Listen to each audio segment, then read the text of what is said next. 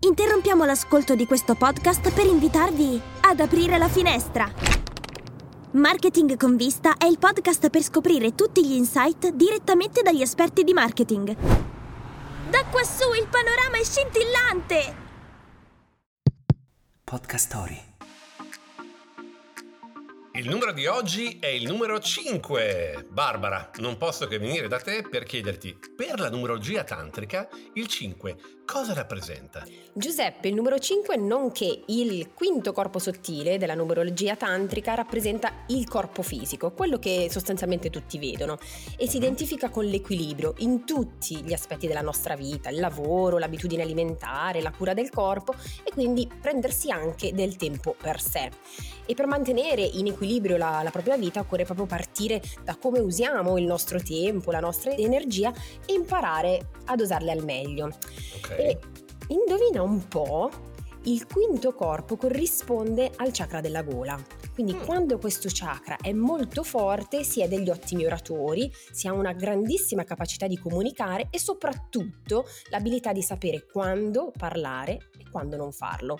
E quindi io voglio subito metterla in pratica. Ti passo la parola e tu cosa mi dici Giuseppe del numero 5? Ma prima di tutto che è sempre interessantissimo sentire queste cose della numerologia tantrica e, e io che pensavo che il tantra fosse tutt'altro. Comunque, eh, episodio quinto i debrief, eh, quinto come i cinque pilastri dell'Islam, per esempio, no? cinque elementi della filosofia cinese, ovvero legno, fuoco, terra, metallo e acqua, i cinque anelli olimpici che rappresentano i cinque continenti, Africa, America, Asia, Europa, Oceania. E anch'io volevo prendere parte alle Olimpiadi, ma mi dicono che mangiare un chilo di Nutella in meno di un'ora non è ancora una disciplina disciplina riconosciuta dal cibo. Quindi a quasi 50 anni di allenamento io li ho buttati fondamentalmente nei cestini. No? Brutta storia. Brutta storia, vabbè, però comunque 5 anelli sicuramente da qualche parte li avresti messi. Eh. Sì, sono sicuro. quelli i corri, corrimano dell'amore, come li chiamo io. No? Esatto, esatto. Beh, insomma, direi che è il momento. Che dici? Iniziamo? Iniziamo. Debrief, Debrief, il talk di marketing, comunicazione, tecnologia e innovazione con Barbara Cassinelli e Giuseppe Maier. Allora, oggi abbiamo una serie di notizie come sempre. La prima notizia della settimana ha a che fare, per così dire, con il lavoro sprecato. Secondo uno studio di Microsoft condotto su circa 30.000 persone intervistate in 31 paesi, e fra questi c'è anche l'Italia, i lavoratori perdono circa due giorni alla settimana fra riunioni, call ed email. Quindi è un vero e proprio spreco di tempo, energie che mina la produttività e la creatività. Non so se ti è mai capitato, Barbara, a me assolutamente sì, di sentirsi sopraffatti no? dalla mole di comunicazioni che bisogna gestire ogni giorno, oppure da riunioni interminabili nelle quali siamo in 200 persone e soltanto due persone parlano. Ecco, Proviamo a dare alcuni dati che fanno riflettere. Il dipendente medio passa circa 8,8 ore alla settimana a scrivere e leggere email e 7,5 ore a partecipare a riunioni online. Il 57% del tempo è occupato da riunioni, email e chat, il resto del tempo è dedicato fondamentalmente alla creazione di documenti o alla pianificazione di attività che hanno a che fare anche con le riunioni. Tu pensa che il 68% degli intervistati lamenta che cosa? Lamenta la mancanza di tempo, cioè mancanza di tempo per concentrarsi, per fare pianificazione, per immaginare come rendere più creativo e utile il proprio lavoro. E un lavoratore su tre pensa che la sua presenza alle riunioni sia addirittura inutile. Però nonostante questo, cioè nonostante il fatto che ci si senta in qualche modo inutili no? in alcune riunioni, quello che prevale è il FOMO, cioè il famigerato fear of missing out, e quindi la paura che se non sono in quella riunione succede qualcosa, che ne so, mi licenziano, per cui devo essere comunque attento e presente. Ma allora, insomma, come si può migliorare la situazione? Come si può evitare che gli strumenti digitali finiscano per impantanare il lavoro invece che, che facilitarlo? Barbara, i tuoi pensieri sul punto. Ma allora, intanto mi viene da dire che oggi tutto torna, nel senso che abbiamo parlato eh, in inizio di puntata di equilibrio con il numero 5 e qui è fondamentalmente uno degli aspetti importanti della nostra vita. Il lavoro occupa gran parte del nostro tempo e quindi è ancora più fondamentale creare un equilibrio. Io credo che ciascuno di noi si possa identificare in questo studio la cosa eh, preoccupante è che proprio denota una non capacità organizzativa del, del tempo e forse non proprio del singolo, ma dell'intera organizzazione del quale poi ciascuno fa parte. Uh, se posso dire la mia, io nel mio piccolo uh, cerco di ritagliarmi dei momenti per me proprio per quella cosa che dicevi tu, cioè il fatto che uh-huh. ci troviamo sopraffatti da un'agenda che a volte non dipende da noi, ma dipende dagli altri e quindi che cosa faccio? Mi riservo degli spazi in agenda e che diventano intoccabili, non me li può toccare nessuno. E quali sono dei momenti nei quali eh, penso, dei momenti nei quali mi dedico al lavoro al 100% o sono dei momenti anche solo per me, banalmente per andare a fare sport e questi spazi li, dive- li cerco di difenderli con, con i denti. Diventano Quindi, un po' scritti nella pietra, non nella sì, tua agenda, sì, non sì, si possono toccare. Sì. Sono bravissima? No, non sempre perché a volte questo spazio me lo ricavo tipo la domenica pomeriggio. Quindi insomma spazi di miglioramento ce ne sono sempre, però è un, un, un problema che sento molto, molto condiviso e raccontato da, da tante persone. Chiaro. Passiamo alla prossima, passiamo alla nostra seconda notizia di oggi, un'indagine in questo caso promossa da Federmeccanica che ha messo in luce alcuni aspetti, eh, devo dire sorprendenti sul mondo del lavoro. Che cosa ha svelato questa ricerca? Che i giovani italiani non sono più interessati ad un ruolo fisso legato ad un, soprattutto ad un luogo fisico, cercano più un'opportunità di crescita sia professionale che eh, personale, di valorizzare le proprie competenze, ma non vogliono essere vincolati ad uno spazio fisico, tant'è che sentiamo sempre di più parlare di questi remote worker. E la possibilità sia di lavorare in remote che di lavorare smart diventa quasi una, una, condizione sine qua non per poi accettare una proposta. E quindi la domanda che ci si fa e che emerge anche dall'ambito di questo studio è proprio ma cosa significa poi tutto ciò per le imprese? Eh, porta quindi al fatto che si devono adeguare a queste nuove esigenze offrendo percorsi di carriera stimolanti, formazione continua, feedback e eh, riconoscimenti, ma soprattutto aggiungo io, proprio perché mi posso permettere, diciamo, da, da persona che ha lavorato 20 anni eh, all'interno di una stessa azienda, eh, lasciare anche un po' quella cosa, quella mania di controllo, quella cosa che se io ti vedo in ufficio sto controllando che tu stai lavorando, verso un approccio un po' più di responsabilizzazione, cioè non importa mm. che sei seduto alla tua scrivania alle 9 del mattino e che lavori fino alle 20 di sera, quello che è importante è che porti a termine il, um, il risultato. Chiaro. Chiaro, chiaro, chiaro. Eh, e tu cosa ne pensi in questo caso, Giuseppe? Ma allora, prima di tutto penso che eh, stiamo dicendo già per la terza volta che hai fatto vent'anni in azienda e questo dimostra che c'è del lavoro minorile in Italia perché tu sei no? ancora 25 anni, 26 anni. Ti adoro. No, scherzi a parte. Ehm, credo che sia un tema molto molto importante e da vedere da, dal punto di vista dell'azienda soprattutto come un elemento fondamentale da definire. No? Ehm, Sicuramente c'è un tema di competenze che mancano e che vanno aggiornate, però ho anche la sensazione che ci sia un problema più strutturale sul mercato del lavoro, soprattutto nel nostro paese. Uh, se guardiamo le aziende di maggior successo, uh, la Apple, le Google, ma anche le McKinsey che sono nel mondo, sono tutte più o meno percepite come acceleratori di carriera, ovvero dei luoghi dove tu vai non solo per lo stipendio, eh, per lo stipendio scusate, ma anche perché, eh, dico male, per il curriculum, no? per cui sono aziende dove la formazione è continua sono anche aziende stimolanti, dove, come dicono gli americani, il percorso è up or out, cioè o sei bravo e sali, diventi una posizione di, di controllo, uh, o esci dall'azienda. Ma anche qui, quando esci da McKinsey, per esempio, entri comunque nel mondo degli alumni McKinsey, che, come dire, sono in una rete di relazioni che dura nel tempo. E quindi la prima domanda che mi farei è quante aziende in Italia sono effettivamente percepite dai potenziali candidati come dei career accelerant, come degli acceleratori di carriera? Sono poche, sono molto molto poche. Secondo punto, un aspetto chiave dell'essere acceleratore di carriera è promuovere una cultura della meritocrazia, no? dove i più brillanti vengono promossi indipendentemente dal loro background, ma mi sento di dire anche indipendentemente dalla posizione interna dell'azienda. Eh, aziende come Amazon e Google sono diventate simbolo no? di prestigio di carriera. L'Italia però è un paese di piccole e medie imprese dove questa cultura della meritocrazia è ancora un pochino lontana dalla quotidianità. E quindi un'altra domanda è, ma siamo sicuri che basta offrire uno stipendio per attrarre delle persone, no? Spesso leggiamo sui giornali eh, posizioni non coperte, eh, ma non è soltanto quello l'elemento che determina l'attrattività di un'azienda. Poi c'è un ultimo punto fondamentale che troppo spesso è trascurato, cioè il ruolo dei manager, che è fondamentale in questo processo perché possono funzionare anche loro come acceleratori. Sai quella storia che si dice sempre che le persone non lasciano, non lasciano un'azienda ma lasciano il proprio capo? ed è molto così ed è lì che forse abbiamo bisogno di più formazione.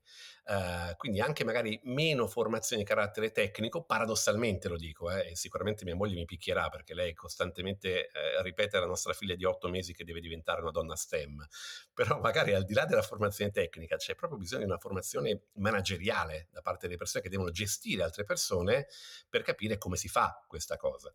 E, e è un tema abbastanza complesso da, da analizzare, indubbiamente.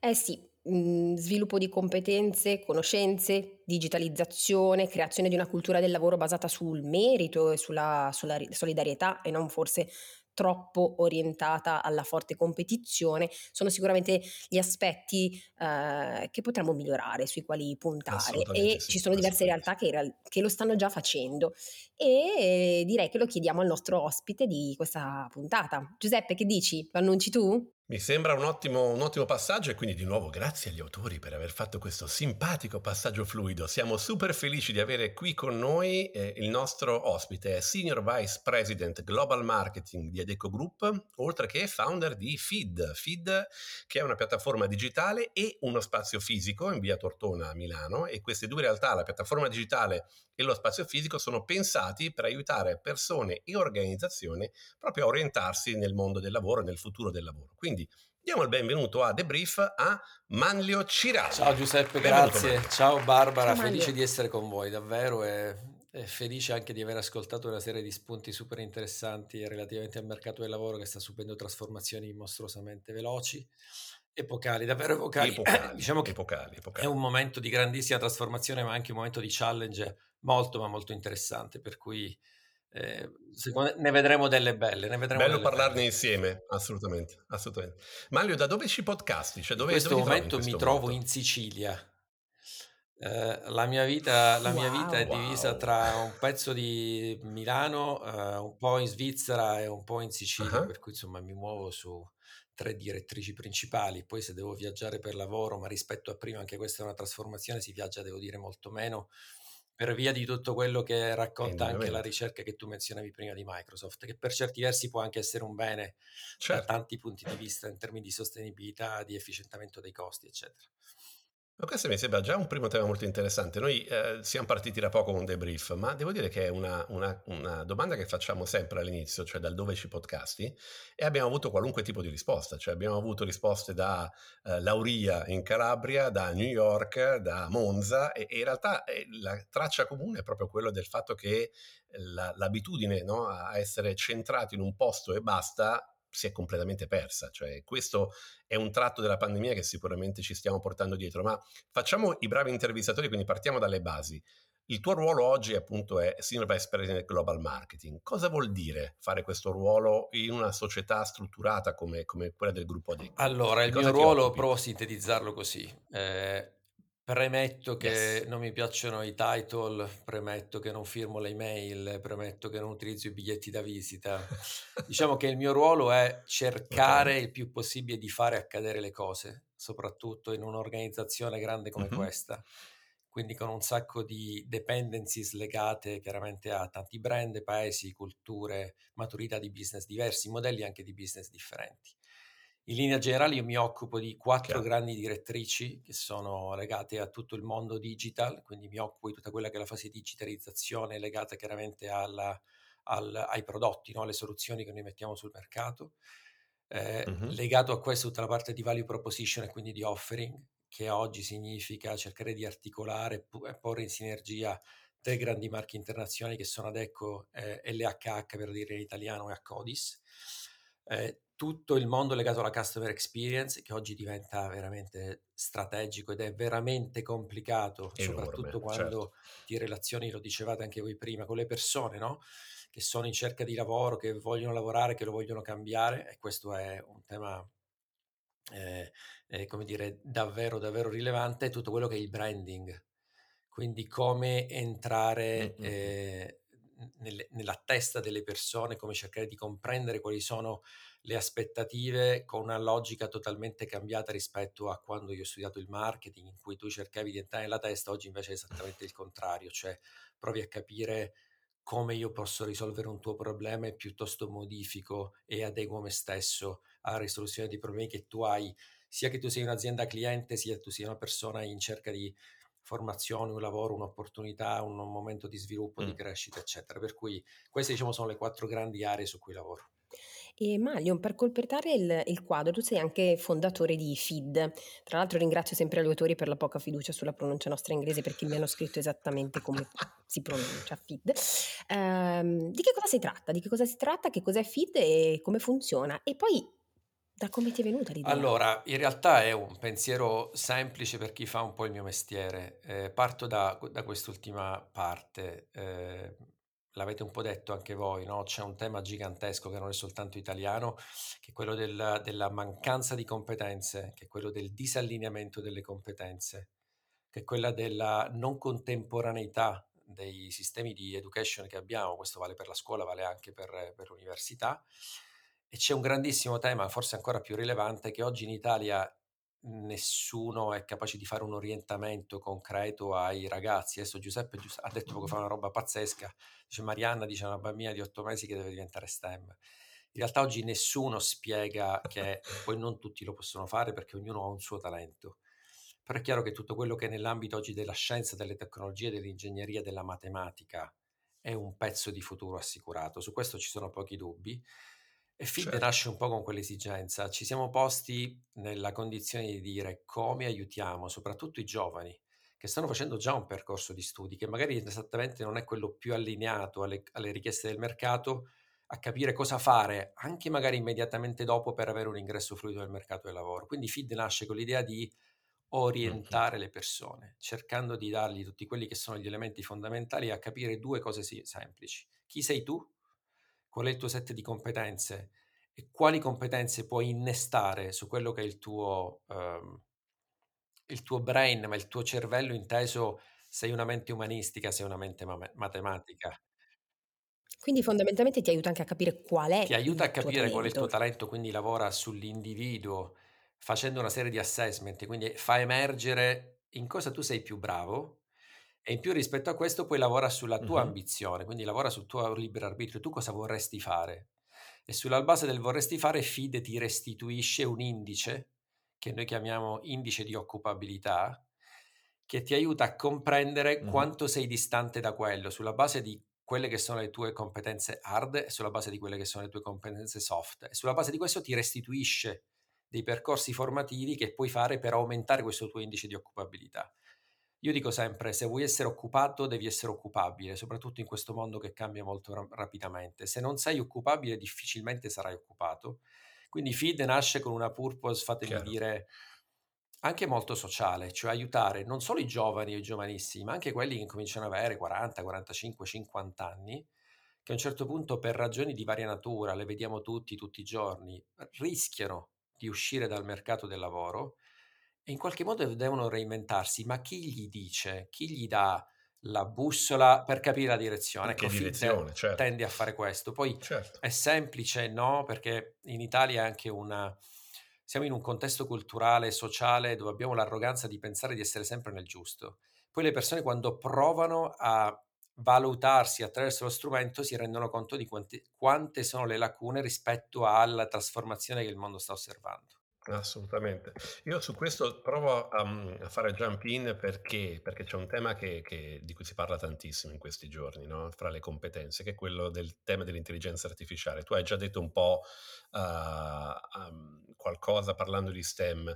Però ti chiedo se ti sei fatto un'idea di come potrebbe cambiare il mondo a fronte dell'entrata in modo massivo dell'intelligenza artificiale nella nostra vita. Cambierà il mondo del lavoro? Cambierà il mondo, immagino dal punto di vista della selezione, indubbiamente sì, perché magari si semplificano alcuni processi, però dal punto di vista proprio delle tipologie di cose, di tipologie anche di lavori. Allora, secondo me... Strumenti come OpenAI, ChatGPT o Bard forse di Google, insomma tutto quello che sta avvenendo in quell'ambito mm-hmm. porterà una incredibile rivoluzione. la sensazione che io che porterà una rivoluzione forse dieci volte per quello che è successo con l'avvento degli smartphone.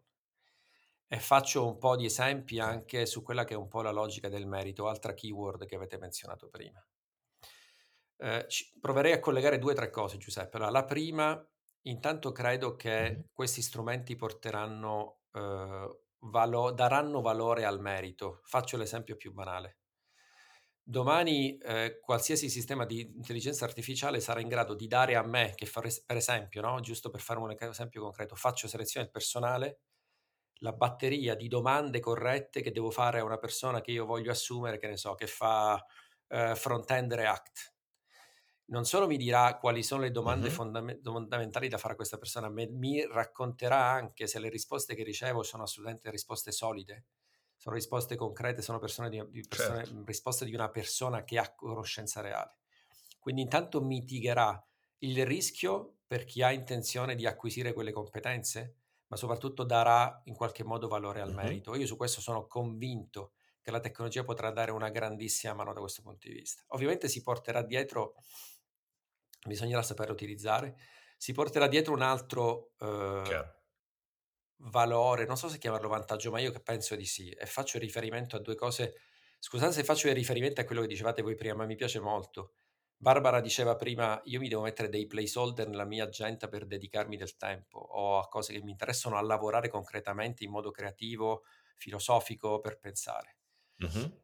Qualche settimana fa ho incontrato durante la Design Week a Milano una persona che veniva dalla Silicon Valley e mi parlava appunto dell'apporto delle AI eh, in, sull'HR. E lui mi diceva, una cosa alla quale io ho pensato anche dopo, che è la storia dei quattro giorni lavorativi, le settimane corte. Il tema non è lavorare meno, il tema è che probabilmente questo tipo di tecnologie ci consentirà o farà al posto nostro cose che noi oggi facciamo oggi per le quali perdiamo del tempo. E quindi probabilmente, ma questo è un auspicio, certo. noi lavoreremo non meno, ma in maniera diversa, lavoreremo sulle cose in cui mettiamo degli ingredienti che nessuna intelligenza artificiale può mettere per esempio il libero arbitrio, per esempio la creatività, per esempio tutto quello che è legato all'essere umano e che quindi non è generabile attraverso la capacità computazionale. Questo significa che per fortuna magari c'è qualcuno che fa delle cose che sono di routine, che sono meccaniche, lo fa al posto nostro, ci restituisce del tempo ed è un tempo che possiamo impiegare in maniera diversa, anche Chiaro. migliorando le nostre organizzazioni, eh, dire, generando più valore per i nostri magari affetti, quindi per quella che non è più il concetto di work-life balance dal mio punto di vista, ma è di work-life effectiveness, che è un'altra storia ancora. Quindi io certo. Eh, certo. so anche, su questo non c'è un grande dubbio, che porterà una grande trasformazione, ma lo vediamo già oggi in termini di nuovi lavori, perché chiaramente dietro si porta una serie di indotti. Uh-huh. Quindi il fatto che questo, il passaggio dalla macchina al vapore all'elettricità ha portato grandi trasformazioni, bene, secondo me noi siamo in quel tipo di logica lì. Poi quali saranno questi lavori e come si chiameranno i job, le, le nuove jobs? Non ho la veggenza per dirvelo, ma mm, arriva. Sì, ma un po' anche esattamente, cares, no? nel senso cares. che arriveranno. Però insomma. anche lì esatto, vedremo delle esatto. grandi cose, cioè saranno forse anche più lavori funzionali che non lavori ehm, da, da DevOps, fammi dire. Perché se io domani anziché scrivere codice certo. per fare un'applicazione, posso imputarlo in un sistema che mi restituirà automaticamente già quel tipo di prodotto, quel tipo di app, semplicemente perché io l'ho detto con un approccio filosofico, forse rivaluteremo anche conoscenze e competenze che oggi sono considerate un po' più obsolete. C'è anche un'altra cosa che mi viene in mente su questo, che è molto corretto Maglio. Ehm, partecipavo qualche giorno fa a, a, uno speech dove si parlava di, uh, di, di appunto prompt legati all'intelligenza artificiale, no? E la cosa che, che, stupiva è che la domanda iniziale era vabbè però adesso la ChatGPT ci ruba il lavoro a quelli che devono scrivere i testi. E poi però analizzando meglio la cosa si è scoperto che per riuscire a far uscire fuori dei contenuti sensati da ChatGPT o da Midjourney, devi scrivere bene il brief. E paradossalmente questa è una di quelle cose che sappiamo fare meno, no? Per cui paradossalmente sembra che l'intelligenza artificiale ci dà una mano a avere le idee più chiare su quello di cui abbiamo bisogno, prima ancora di avere un output. Questo mi sembra molto molto stimolante e interessante. Tra l'altro Giuseppe è bellissima questa cosa perché stamattina ero ancora nel letto e guardavo su Instagram, ho trovato proprio questo mm-hmm. post eh, credo fosse proprio di un'agenzia creativa, nella quale diceva, perfetto, eh, visto che appunto ChatGPT ci richiede di inserire un qualcosa a livello di brief, di idee chiare, di esattamente che cosa vogliamo, e loro dicevano, buon perfetto, allora siamo salvi, perché di solito non cliente, ci ruberà diciamo, il lavoro sicuramente. Non ci sono spesso. Cioè, esatto. eh, scusate, io parto da una, um, riprendo io a sto giro Manlio, una parola che vi citato tu in relazione appunto a feed e che è uh, occupabilità. E quindi ti faccio la domanda, ma qual è la, esattamente la differenza tra occupabilità e occupazione? E poi, visto che abbiamo parlato appunto di intelligenza artificiale, come appunto si può utilizzare l'intelligenza artificiale per valutare l'occupabilità e quindi suggerire percorsi formativi? Allora, l'occupabilità è eh, la capacità di un individuo di essere decisivo, rilevante in questo contesto di mercato del lavoro. Significa avere le competenze, la conoscenza soft e hard richiesta da una determinata azienda per un determinato ruolo e quindi per evitare il famoso mismatch.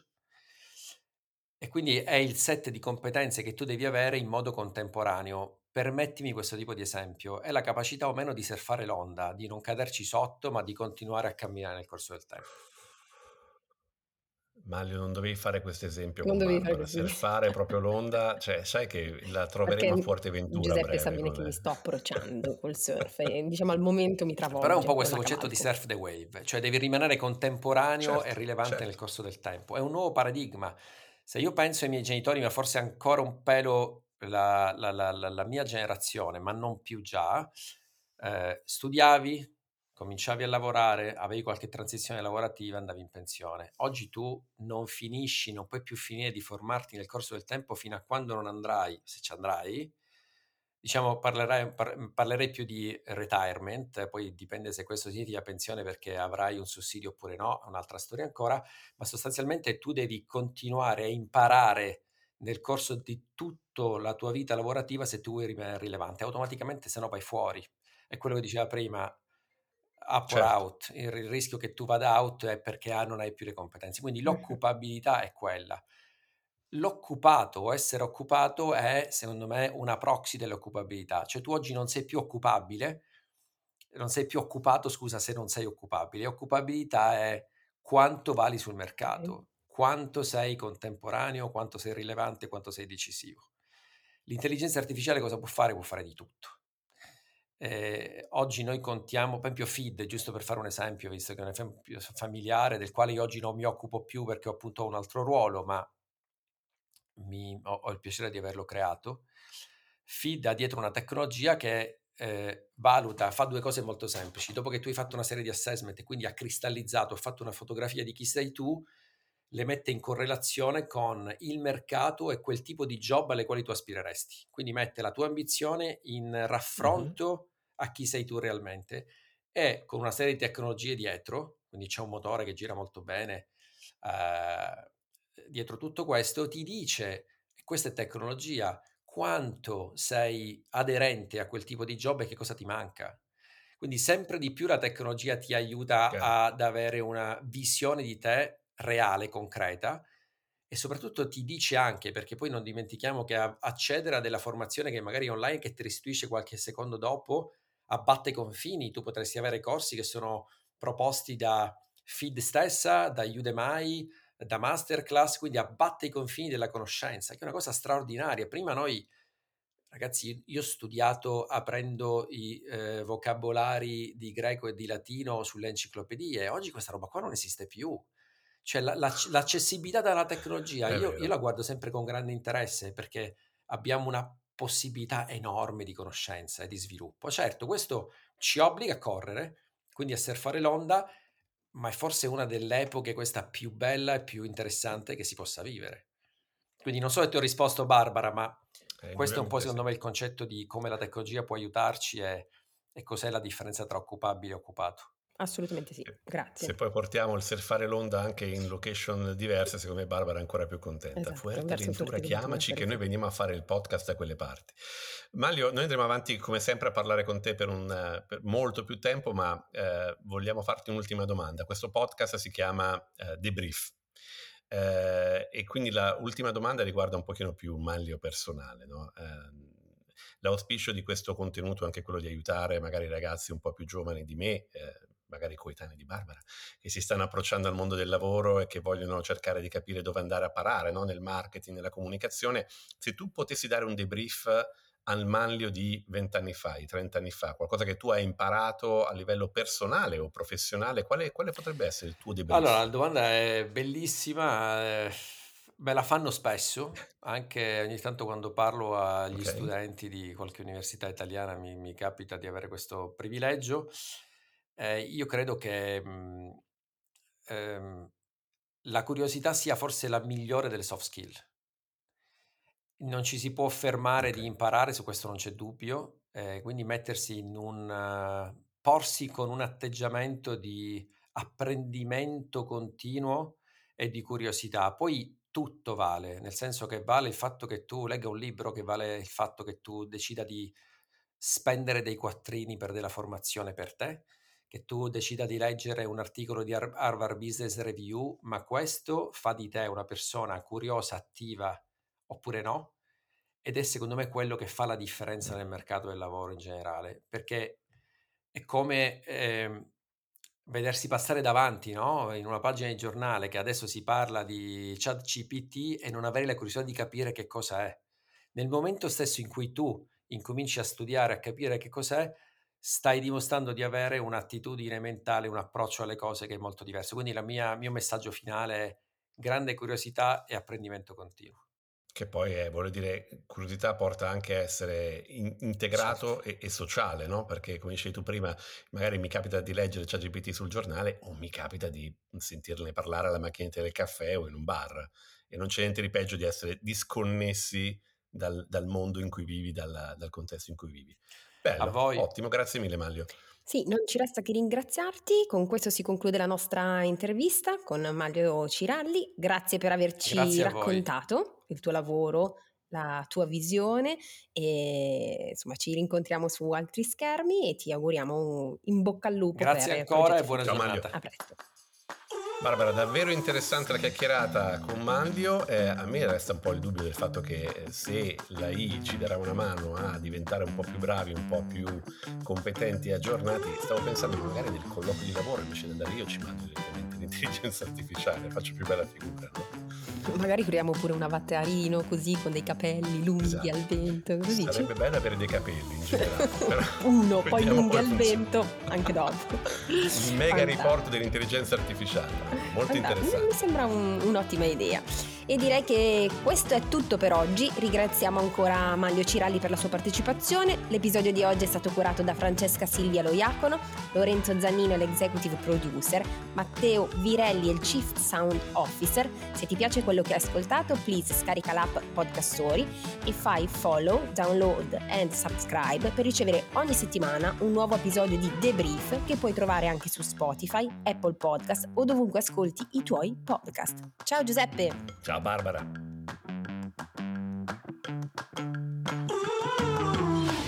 Brief è una produzione di Podcast Story, la prima podcast factory italiana. Scarica l'app per non perdere altri interessanti podcast.